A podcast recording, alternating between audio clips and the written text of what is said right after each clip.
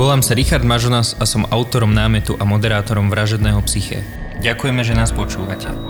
Keď vyberám príbehy, ktoré potom spracujeme, často mám pocit, že to snáď ani nemôže byť pravda. Že takéto niečo sa vôbec stalo. Ale stalo sa. Je to realita. A niečo podobné si hovoríme aj v posledných mesiacoch. Tiež sme mali pocit, že to nemôže byť pravda. A je. Vám, ktorí ste prekonali ochorenie COVID, odporúčame rozšírený balíček vyšetrení po prekonaní COVID-19 v Medirex. Medirex. Tento rozšírený balíček vám okrem vyšetrenia protilátok celkového krvného obrazu, pečeňových a obličkových testov, hladiny vitamínu D a vyšetrenia hodnoty D diméru zistí aj hladinu feritínu, zásobného proteínu železa. Pretože práve feritín je nielen zápalovým markerom, ale odhaľuje aj sklon k trombóze. K vyšetreniu sa odporúča aj následná osobná interpretácia výsledku, ktorú si môžete objednať po obdržaní výsledkov v odberných centrách Medirexu v Bratislave a v Košiciach. Link na rozšírený balíček vyšetrení po prekonaní covidu sme vám nechali v popise tejto epizódy alebo kliknite na medirex.sk.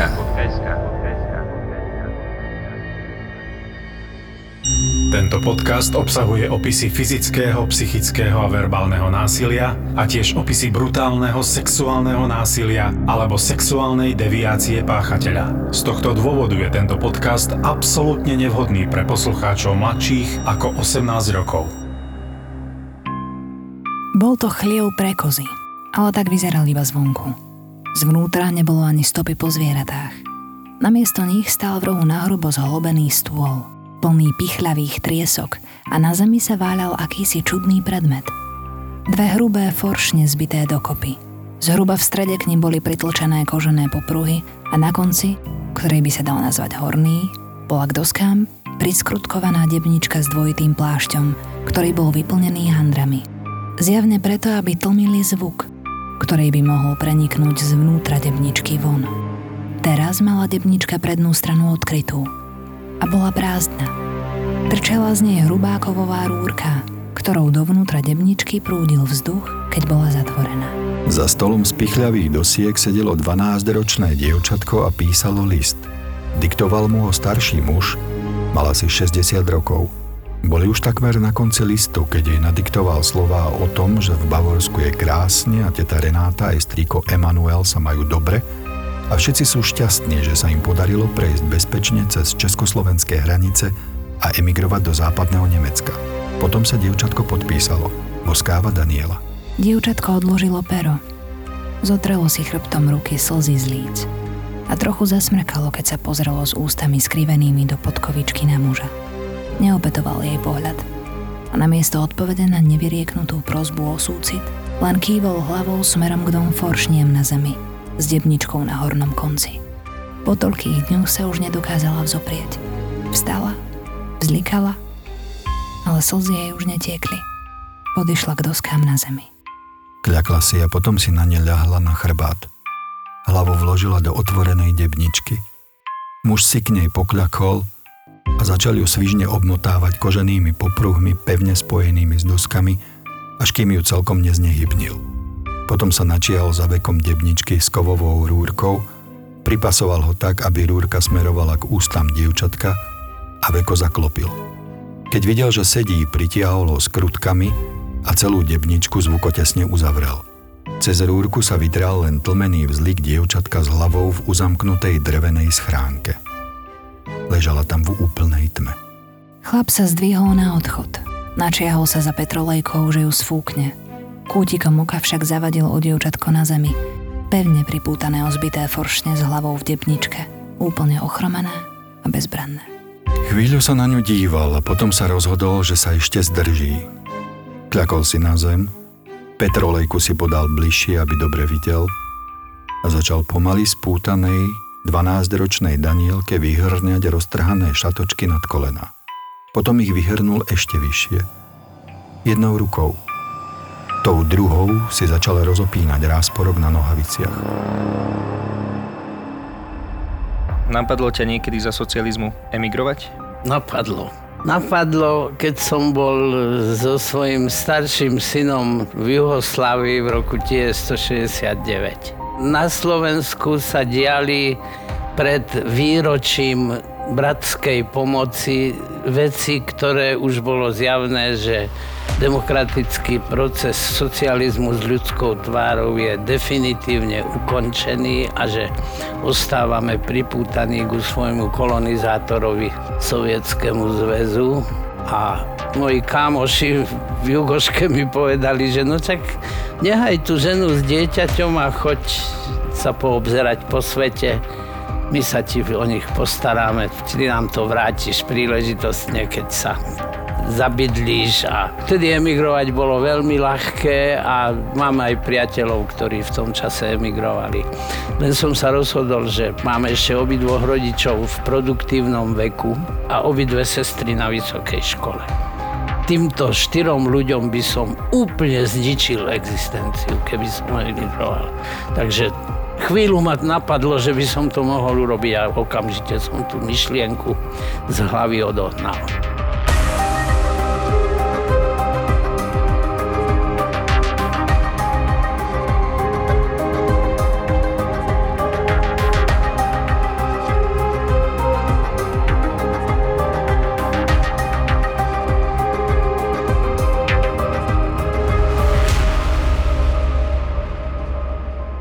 Keď Hubert Pilčík zaklopal na dvere príbuzných Renáty Balejovej a jej otca Emanuela, trochu ústráchane sa poobzeral okolo seba, či ho niekto nevidí. Pilčík býval v dedine Senec, nedaleko Plzne. Oficiálne pracoval ako zámočník v plzanskej Škodovke, ale zasvetení vedeli, že si privyrábal ako prevádzač cez hranice. Mnohí už mali socializmu a zmarených nádejí pokrk. Od roku 1948, kedy sa k moci dostala komunistická strana, emigrovalo z Československa viac ako 250 tisíc ľudí a tak Pilčík nemal núdzu o záujemcov, ktorí chceli z krajiny preč. Ľudia ho považovali za statočného dobráka, ktorý neváhal riskovať nielen pri prevádzaní cez hranicu, ale ani neskôr, keď ustráchaným príbuzným prinášal listy od ich najmilších, ktorí sa dostali cez hranice. Ako to vedel zariadiť, bolo jeho tajomstvom. Keď bolo treba, významne zdvihol obočie a naznačil, že má špeciálne povolenie chodiť do pohraničného priestoru a tam už má svoje kontakty, cez ktoré je schopný doručovať listy od príbuzných. Dnes večer priniesol list od rodiny Balejovcov, ale poznamenal, že to nemôže byť len tak. Má s tým veľké ťažkosti. Musí zaplatiť sprostredkovateľom, ktorí nechcú riskovať doručovanie listov zadarmo.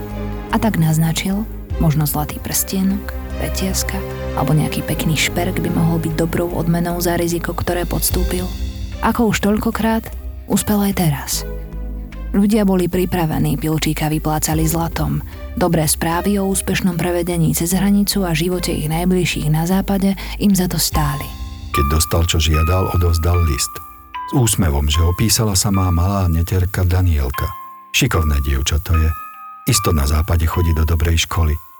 Len 12 rokov a už taká schopná, dodal ešte na odchode a potom sa prevádzač Hubert Pilčík stratil v tme. Len naslepo mu do nej ľudia ešte zamávali. Obdivovali jeho tuhý korienok. Bol v prvej i druhej svetovej vojne a hovorilo sa o ňom, že prežil potopenie Titaniku. Takým ľuďom sa nebáli zveriť svoj život do rúk. Poznal si niekoho, alebo počul si o niekom, kto pomáhal takto ľuďom, kto prevádza ľudí cez hranice? Počul som, že takí prevádzači boli. Jeden môj veľmi dobrý kamarát emigroval začiatkom roku 69 ešte, išiel na návštevu, v tom čase sa dalo, išiel so ženou na návštevu k jej stríkovi, ten žil v Amerike. A tí prevádzači viem, že boli, a viem dokonca aj to, že niektorí sa správali takým spôsobom, aký tu v tomto našom príbehu popisujeme. 6. marca 1951 v hájovni Lipovka, asi 60 km od západnej hranice, začalo horieť. Hájovňa zhorela dotla. Nepodarilo sa ju uhasiť včas. Pri prehľadávaní trosiek na spálenisku objavili obhorené telo. Bol to muž. Následná pitva odhalila stopy po vriacej krvi v žilách obete. Bol to dôkaz, že muž zhorel zaživa. Predbežné závery naznačovali, že telo niekto polial motorovým olejom a potom zapálil. Vyšetrovatelia však mali veľké problémy s identifikáciou obete. Vlastne vôbec netušili, o koho ide. Navyše nikto nehlásil nezvestnú osobu a tak sa pátranie nevedelo pohnúť z miesta. 20. júla 1951 zašla skupinka malých detí do nedalekej pieskovne. Chceli si nabrať piesok na vyčistenie špinavých hrncov. Keď zahrabali hlbšie, narazili na mŕtve telo.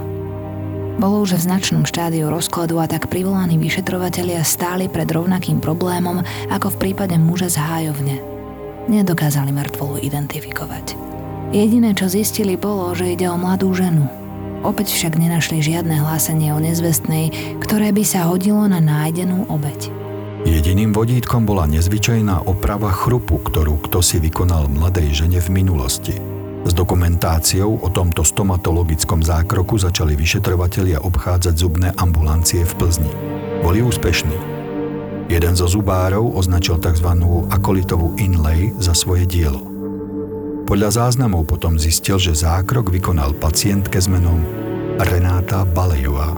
Keď vyšetrovatelia navštívili priateľa Renáty Balejovej, nechcel s nimi hovoriť – až zmienka o tom, že je hlavným podozrivým z jej vraždy, ho primela zdôveriť sa, že keď zmizla, začal po nej tiež pátrať.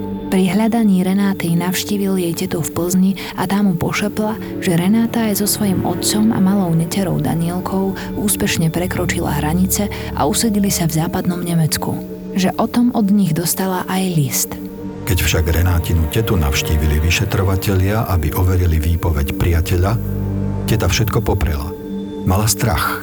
Začiatkom 50. rokov aj celé 10 ročia potom bolo ilegálne opustenie republiky trestným činom. A rovnako sa za trestný čin považovalo, ak niekto takéto nelegálne prekročenie hraníc nenahlásil. Renátina teta to nenahlásila, hoci o tom vedela. A tak mala veľké obavy, že pôjde do väzenia. Rozhovorila sa až potom, keď ju vyšetrovatelia ubezpečili, že nejde o zločin nedovoleného opustenia republiky, ale o vraždu. Ukázali jej fotografie nebohej Renáty a zatiaľ neznámeho muža. Skôr ako sa Renátina teta zrútila, stihla vyšetrovateľom povedať meno prevádzača, ktorý mal dostať na druhú stranu hranice Renátu a jej otca Emanuela. Bez najmenších pochybností označila Huberta Pilčíka. 6. septembra 1951 polícia s posílami uzatvorila a zabezpečila celú štvrť, v ktorej býval prevádzač Hubert Pilčík – pred jeho domom zastalo auto elektrární, z ktorého vyšli dvaja montéry. Zazvonili pri dverách a oznámili, že prišli vymeniť elektrické hodiny. Montéry vstúpili do domu. Otvoril im a vpustil ich sám prevádzač Pilčík. Hneď potom ho dvaja policajti v prestrojení za elektrikárov spacifikovali a zatkli. V zápätí sa v jeho dome začala rozsiahla domová prehliadka. Vyšetrovatelia našli kufre s vecami neznámych osôb, osobné predmety aj doklady. Časť dokladov našli obhorené na spálenisku na dvore. Pri prehliadke nedalekého lesa našli policajti vystrašené dievčatko. Malá Daniela bola vo veľmi zlom fyzickom, ale ešte horšom psychickom stave. Ale bola nažive. Vyzerá to teda tak, že práve Pilčík zabil Baleja a jeho dceru Renátu.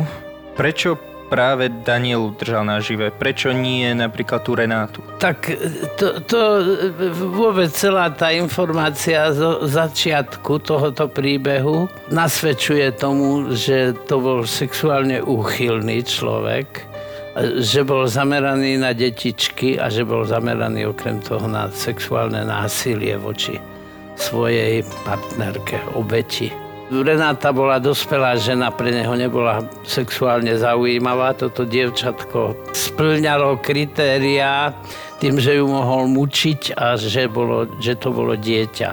Tam to, čo robil na začiatku, tak to zrejme pokračovalo potom do aktu nejakého vyslovene už zafarbeného psychosexuálne.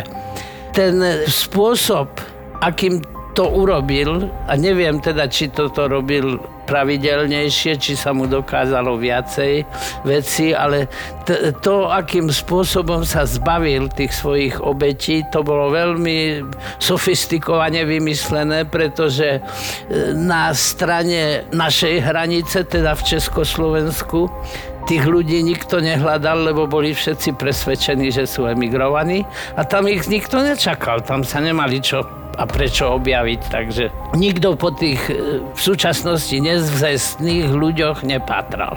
Čiže raj pre vraha. Áno.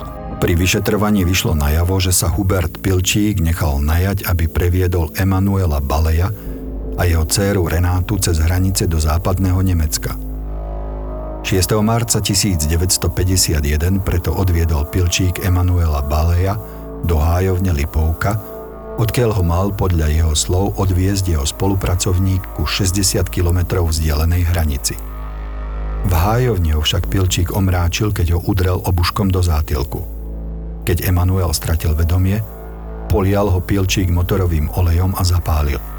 Predpoklad vyšetrovateľov, že krv, ktorá obeti zovrela v žilách, je dôkazom, že horel zaživa, sa napokon potvrdil. Keď zabil otca, odišiel Pilčík za jeho dcérou, ktorej tiež slúbil, že ju prevedie. V lese ju však omráčil vreckom s pieskom a keď sa zvalila na zem, uškrtil ju povrazom. Telo neskôr zahrabal v pieskovni, kde ho našli o takmer 4 mesiace malé deti – ktoré si išli nabrať piesok na čistenie hrncov. Vyšlo najavo aj to, že niekoľko susedov videlo u Pilčíka malú Danielu. Občas, keď jeho manželka odišla z domu, púšťali ju na dvor. Ľudia si všimli vydesené a podvýživené dieťa, nikto však nezasiahol. Uspokojili sa s odpovedou, že príbuzných dievčatka Renátu a Emanuela už Pilčík previedol a ich netier dostal dočasne do opatrovníctva, kým si pre ňu neprídu. Až potom, čo ju našli vyšetrovatelia, vypovedala Danielka o väznení a mučení. Debničku je Pilčík dával na hlavu najmenej na 16 hodín denne. Po celý čas s debničkou na hlave, vypchatou handrami, bola pripútaná o dosky, bez možnosti napiť sa, najesť alebo vykonať potrebu. Štípal ju hmyz, zaživa zožierala špina. K tomu všetkému ju chodieval Pilčík sexuálne zneužívať. Malé dievča nevedelo pochopiť, ako a prečo jej to stríček, tak Pilčíka prezývali, mohol urobiť a čím sa previnila, že ju takto trestal. To však nevedel pochopiť nikto. Veci nájdené v dome Pilčíka, kufre, šaty, cennosti, to všetko naznačilo, že okrem Renáty Balejovej a jej otca muselo byť obetí viac. Ďalšími zavraždenými boli inžinier Lubomír Kraus a jeho manželka Eva – jej telo objavili vo vyhorenej hájovni stoch nedaleko Marianských lázní. Kufre s vecami manželov našli pri prehliadke Pilčíkovho domu. Bol to človek chamtivý, hamižný, ktorý túžil po hromadení majetku. Ten majetok aj hromadil, pretože tých tie svoje obete okradol o prakticky každý, všetky nejakú cenu majúce veci. Takže jediný dôvod, prečo si nechával veci, je hamižnosť. Áno. Nedá sa hovoriť o nejakom fetišizme napríklad. Trofeje z obetí. Nie, nie, nie. Jeho sexuálne chuťky uspokojoval možno aj iným spôsobom, ale toto dievčatko bolo jednoznačným dôkazom toho, že bol pedofilný, sadista, atrocitný, teda bez vyšších citov a ešte k tomu nenásidne chamtivý, hamižný. To je kombinácia, ktorú to nevymyslíš, to, to musí napísať život. Prvnež o takomto niečom si počul, tak si si to nevedel ani predstaviť. Zaujíma ma aj, čo bol jeho zámer uh, s touto 12-ročnou Danielou. Chcel ju použiť, potom, potom by ju, zabiť? Potom by ju asi zabil, pravdepodobne. Pokiaľ mu poskytovala sexuálne uspokojenie, respektíve vedel si na nej to sexuálne uspokojenie vynútiť, samozrejme. Ona, ako sa tam píše, keď vypovedala, tak hovorila, že ona nevie, čo to s ňou robil. Celkom tomu verím, v tom čase skutočne tá sexuálna výchova bola ešte na nižšej úrovni, v školách nebola vôbec. A to sú témy, ktoré dodnes sú aj v rodinách dosť tabuizované a e, myslím si, že aj verejná mienka je veľmi rozčesnutá voči e, tomu, jaké a kedy informácie o sexualite deťom je treba poskytovať a myslím si, že v tomto smere patríme medzi skôr zaostalejšie krajiny sveta. Ešte k tomu sadizmu, myslíš, že aj to upalovanie tých obetí bol prejavom práve sadizmu? Mohol to byť prejav sadizmu. On mohol mať, byť sexuálne vzrušený v čase te, keď tie obete trpeli. Tu Danielu to pravdepodobne už poznačilo určite do konca života. Neviem, či máme nejaké informácie, Nemám. nemáme ďalšie informácie o nej. Je veľmi pravdepodobné, že jej sexuálny život už nikdy nebude taký, aký by mal byť u dospelého človeka a že aj jej duševný stav je týmto poznamenaný. Predpokladal by som, ale to hovorím naozaj len teoreticky, že sa u nej bude jednať po celý život o posttraumatickú poruchu osobnosti. Neviem si dosť dobre predstaviť, že by sa takejto poruche psychickej po tom, čo prežila, dokázala vyhnúť. Poslednou známou obeťou bol plzenský obchodník Jan Húrka – Pilčík ho u seba na niekoľko týždňov ubytoval. Medzi vecami v Pilčíkovom dome našli jeho osobný preukaz a umelý chrup. Hoci sa k tejto vražde Hubert Pilčík priznal, s úsmevom dodal, že kým nenájdu Húrkovo telo, nebude za túto vraždu odsúdený. Obchodník Jan Húrka požiadal Pilčíka o prevedenie cez hranicu spolu so svojím kamarátom, ktorý sa tiež volal ako on. Jan Húrka – na rozdiel od zavraždeného však tohoto menovca Pielčík previedol cez hranicu. Zachránilo zrejme to, že bol nemajetný a tak ho Pilčík nemal o čo okradnúť a tým pádom nemal ani dôvod zabiť ho. Hubert Pilčík bol obvinený z 5-násobnej vraždy zo všeobecného ohrozenia, z napomáhania ilegálnemu úteku, z nedovoleného ozbrojovania, zo znásilnenia, z obmedzovania osobnej slobody, z týrania z verejnej osoby, z ohrozenia mravnej výchovy mládeže, z podvodu a z krádeže. S vyšetrovateľmi nespolupracoval, ale odhalil, že ako ďalších plánoval zavraždiť svoju manželku, pretože bola svetkom jeho činov, rovnako manželku Emanuela Baleja, aby nemohla svedčiť o tom, že manžel nikdy do západného Nemecka nedošiel a nakoniec aj malú Danielu, aby nemohla proti nemu svedčiť, ako ju týral a zneužíval. Podobný osud mal stihnúť tetu malej Daniely, ktorej doručil falošný list od nebohých príbuzných zo západného Nemecka. Pod ťarchou dôkazov sa priznala aj Pilčíková manželka. O činoch svojho muža vedela, ale poprela, že by sa na nich podielala. Napriek tomu si susedia všimli neobvyklé množstvo šiat, že často striedala nové oblečenie. Povedala, že mala strach z manžela a preto ho neudala. Za podiel na prevádzačstve jej bol zabavený všetok majetok a bola odsudená na 5 rokov väzenia. Prepustili ju v roku 1955 a odvtedy je jej ďalší osud neznámy. Ako to, že ho pri tak hrozných činoch manželka kryla, veď musela tiež vedieť, že doma majú dievča väznené. No, či sa na tých činoch podielala ozaj aj iných, že to, to, to, to úplne cynicky znie, tá pasáž, že bola odsúdená na 5 rokov za podiel na prevádzačstve. Za to bola odsúdená a za to, že vedela o jeho výčinoch a že o ich, e, pri najmenšom o nich neoznámila policii, ale že svojím spôsobom sa podielala na tom obohatení sa, ktoré bolo spôsobené nie trestným činom prevádzačstva, čo teda hovorím, v žiadnej civilizovanej krajine nie je trestný čin, ale trestným činom vražd. Ľudí povraždil a okradol. To je lúpežná vražda, sa tomu hovorí. Že ako to bolo v skutočnosti, to sa nedozvieme nikdy. Ale vieme skoro s určitosťou asi povedať, že... No, podielala sa na tom, podielala. A veď on by aj bol býval časom ako nezvaného svetka odstránil. Jej sa pravdepodobne aj páčili tie výhody, čo z toho plynuli. Určite áno. A toho bol asi beztrestný pravdepodobne. Nemáme to akože číslami vyčíslené, ale veľmi dlho. Okrem piatich dokázaných vražd bol počet obetí zradného prevádzača zrejme oveľa vyšší. Svedčí o tom veľký počet osobných vecí, ktoré nepatrili piatim obetiam, časti zhorených dokladov, a veľký počet kufrov. Hľadanie nezvestných doma aj v zahraničí bolo nesmierne komplikované. Doma preto, lebo ľudia sa báli nahlásiť, že vedeli o emigrácii a radšej sa vzdali príbuzných. V zahraničí preto, lebo tam ľudia z obáv, aby ich nevypátrala štátna bezpečnosť, zmenili identitu. Je tak veľmi pravdepodobné, že Hubert Pilčík mohol byť najväčší sériový vrah v bývalom Československu. Procesu s ním však nikdy nedošlo. 9. septembra 1951 spáchal vo svojej väzenskej cele samovraždu. Zviazal dve vreckovky a obesil sa na nich. Po smrti Huberta Pilčíka sa objavili dohady, že v skutočnosti bol spolupracovníkom štátnej bezpečnosti. Tej sekcie, ktorá mala za cieľ odhaľovať prevádzačov a ľudí, ktorí chceli emigrovať. Štátna bezpečnosť zriadila na tento účel sieť falošných prevádzačov a Pilčík mohol byť jedným z nich.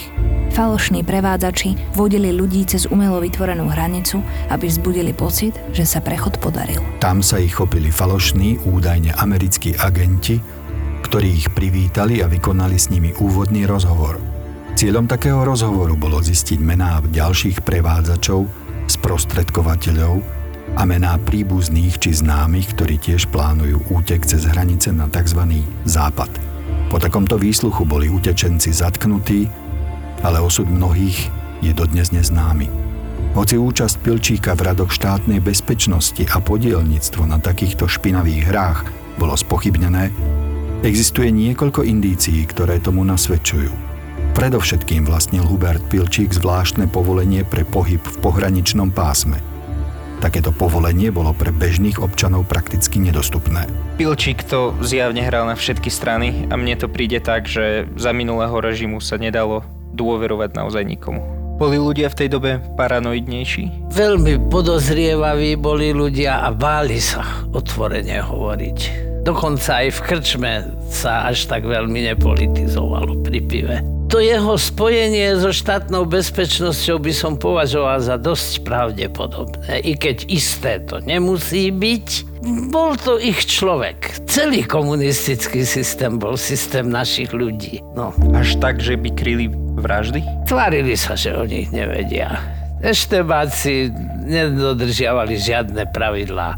Iná vec bola verejná bezpečnosť. To boli ľudia, ktorí mali pomáhať a chrániť. Ani teraz nie sú všetci takí, akí by mali byť, ale fakt je jeden, že tá verejná bezpečnosť sa starala o verejný poriadok. Ale tá štátna bezpečnosť bola aj v hospodárskej kriminalite, tak tí sa nedopúšťali nejakých takýchto hrubých prešlapov, i keď mali systém udávačov. Takže aj, aj tam to bolo deformované, ale hlavne tí eštebáci, ktorí sa starali o bezpečnosť štátu. To bola zločinecká organizácia demokracia, jednoznačne. Medzi tými už neexistovali slušní ľudia, tak ako povie sa, no bol som v komunistickej strane a ja som bol. Nie, že by som na to bol hrdý, ale bolo tam spústa ľudí. Ale už keď bol niekto v štátnej bezpečnosti, zaoberajúcej sa bezpečnosťou štátu a bezpečnosťou socialistického komunistického režimu, tak to už nemohol byť slušný človek, to už bol zločinec pretože to bola zločinecká organizácia.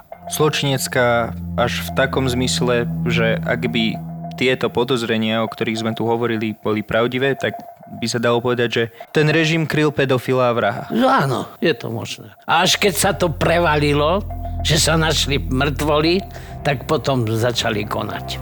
A mnoho nejasností sa spája s jeho samovraždou. Najprv s tým, že omylom dostal na miesto jednej vreckovky dve a tie si potom mohol zviazať na dostatočne dlhú slučku. Ešte viac pochybností vzniká okolo spôsobu samovraždy. Oficiálna správa hovorí o tom, že si omotal vreckovky okolo krku. Pitva však jednoznačne preukázala, že vreckovky neboli uviazané okolo celého krku a telo obete škrtili iba spredu. Teda ako by sa obesil, alebo ako by ho niekto uškrtil zo zadu. Ide však iba o dohady. Smrť Huberta Pilčíka na dvoch vreckovkách v odľahlej cele zabránila tomu, aby sa mohlo pred súdom overiť, či sa štátna moc vedome podielala na nevýdanom barbarstve sadistického vraha, ktorému ľudia zverovali do rúk svoje životy, platili mu za to a on ich napokon chladnokrvne zavraždil a obral aj o ten malý majetok, ktorý si vedeli odniesť so sebou vo viere, že niekde inde budú môcť začať nový, slobodný život. Ku ktorej teórii sa prikláňaš ty ako človek, ktorý pracoval a stále pracuje v tom väzenskom prostredí? Mohol sa obesiť. Alebo či Mohol ho sa obesiť tak. ten mechanizmus je možný, priviaže si to, ja neviem, o radiátor a tlačí. Stratí vedomie a udusí sa. Je to možné. Ale tá teória, že ho niekto zasamovraždil tými vreckovkami, aby sa tie súvislosti neobjasnili, tu nemožno vylúčiť oni mohli o tých jeho strašných skutkoch vedieť a bol im nápomocný k tomu, že zariadil, aby čo najmenej ľudí emigrovalo. Zverstva a zrada Huberta Pilčíka sa stali predlohou pre jednu z najznámejších epizód s názvom Beštia v seriáli 30 prípadov Majora Zemana. Kráska a netvor 1950 je názov filmu z roku 2010, ktorý bol rovnako inšpirovaný zradou sadistického prevádzača a ukrutnosti páchané na malej Daniele dali vzniknúť knihe Väznená od Pavla Renčína. Po smrti bola hlava Huberta Pilčíka oddelená od tela. Je uložená v sklenej nádobe v Plzeňskom ústave súdneho lekárstva. Prečo si ho takto zakonzervovali? Je reálne možné, aby v tom jeho mozgu našli nejakú tú skrytú odpoveď? Ja si skôr myslím, že ho tam uložili ako symbol. Neviem si predstaviť, že by sme v mozgu našli také štruktúry, ktoré sú zodpovedné za to, čo urobil.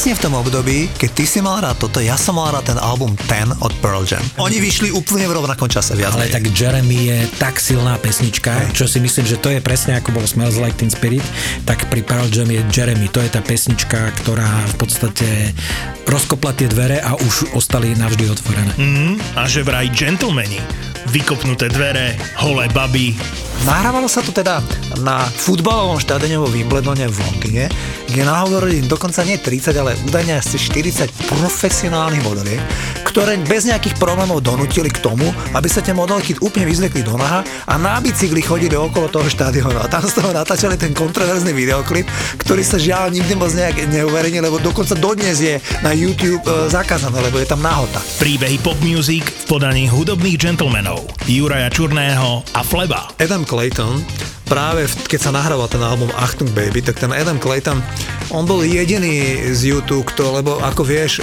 Bono, aj Larry Mullen Jr. aj Age, oni sa mladí oženili, oni mali 22 rokov, už mali ženy, ale ten Adam Clayton, on bol strašne taký svetobežník a trošku sukničkarom v tom období, keď sa nahrával album Achtung Baby, myslím si, že mal vzťah s Naomi Campbell. A tomu jednomu Claytonovi sa v 89. roku stala udalosť, že bol dokonca zavretý. Lebo, marihuanu Hej, našli mu marihuana, mal nejaké problémy s tým, bola je úplne evidentné evidentné, že bol silný užívateľ tej drogy a, a trošku sa mu to vymykalo spod kontroly. Sex, drogy a rock and roll v novom podcaste v produkcii ZAPO. Hudobní gentlemani. Keď si zoberieš, e, keď bol Band Aid Do They Know It's Christmas, no kto spieval z Vem, aj keď tam boli obidvaja? No George Michael. Áno, a ty vieš, kvôli čomu ten Andrew Ridgely tam figuroval v tom? To neviem, priznám sa, že... No a Juraj sa priznal. V prvom hudobnom podcaste, ktorý nepotrebuje playlist. Garantujem vám, že po každej epizóde hudobných gentlemanov dostane dostanete chuť minimálne na jeden album, ktorý si okamžite stiahnete do telefónu. Kedy ste naposledy počúvali Achtung Baby od YouTube? ZAPO má nový podcast Hudobní gentlemani s Jurajom Čurným a Flebom. ZAPO. Zábrná v podcastovách.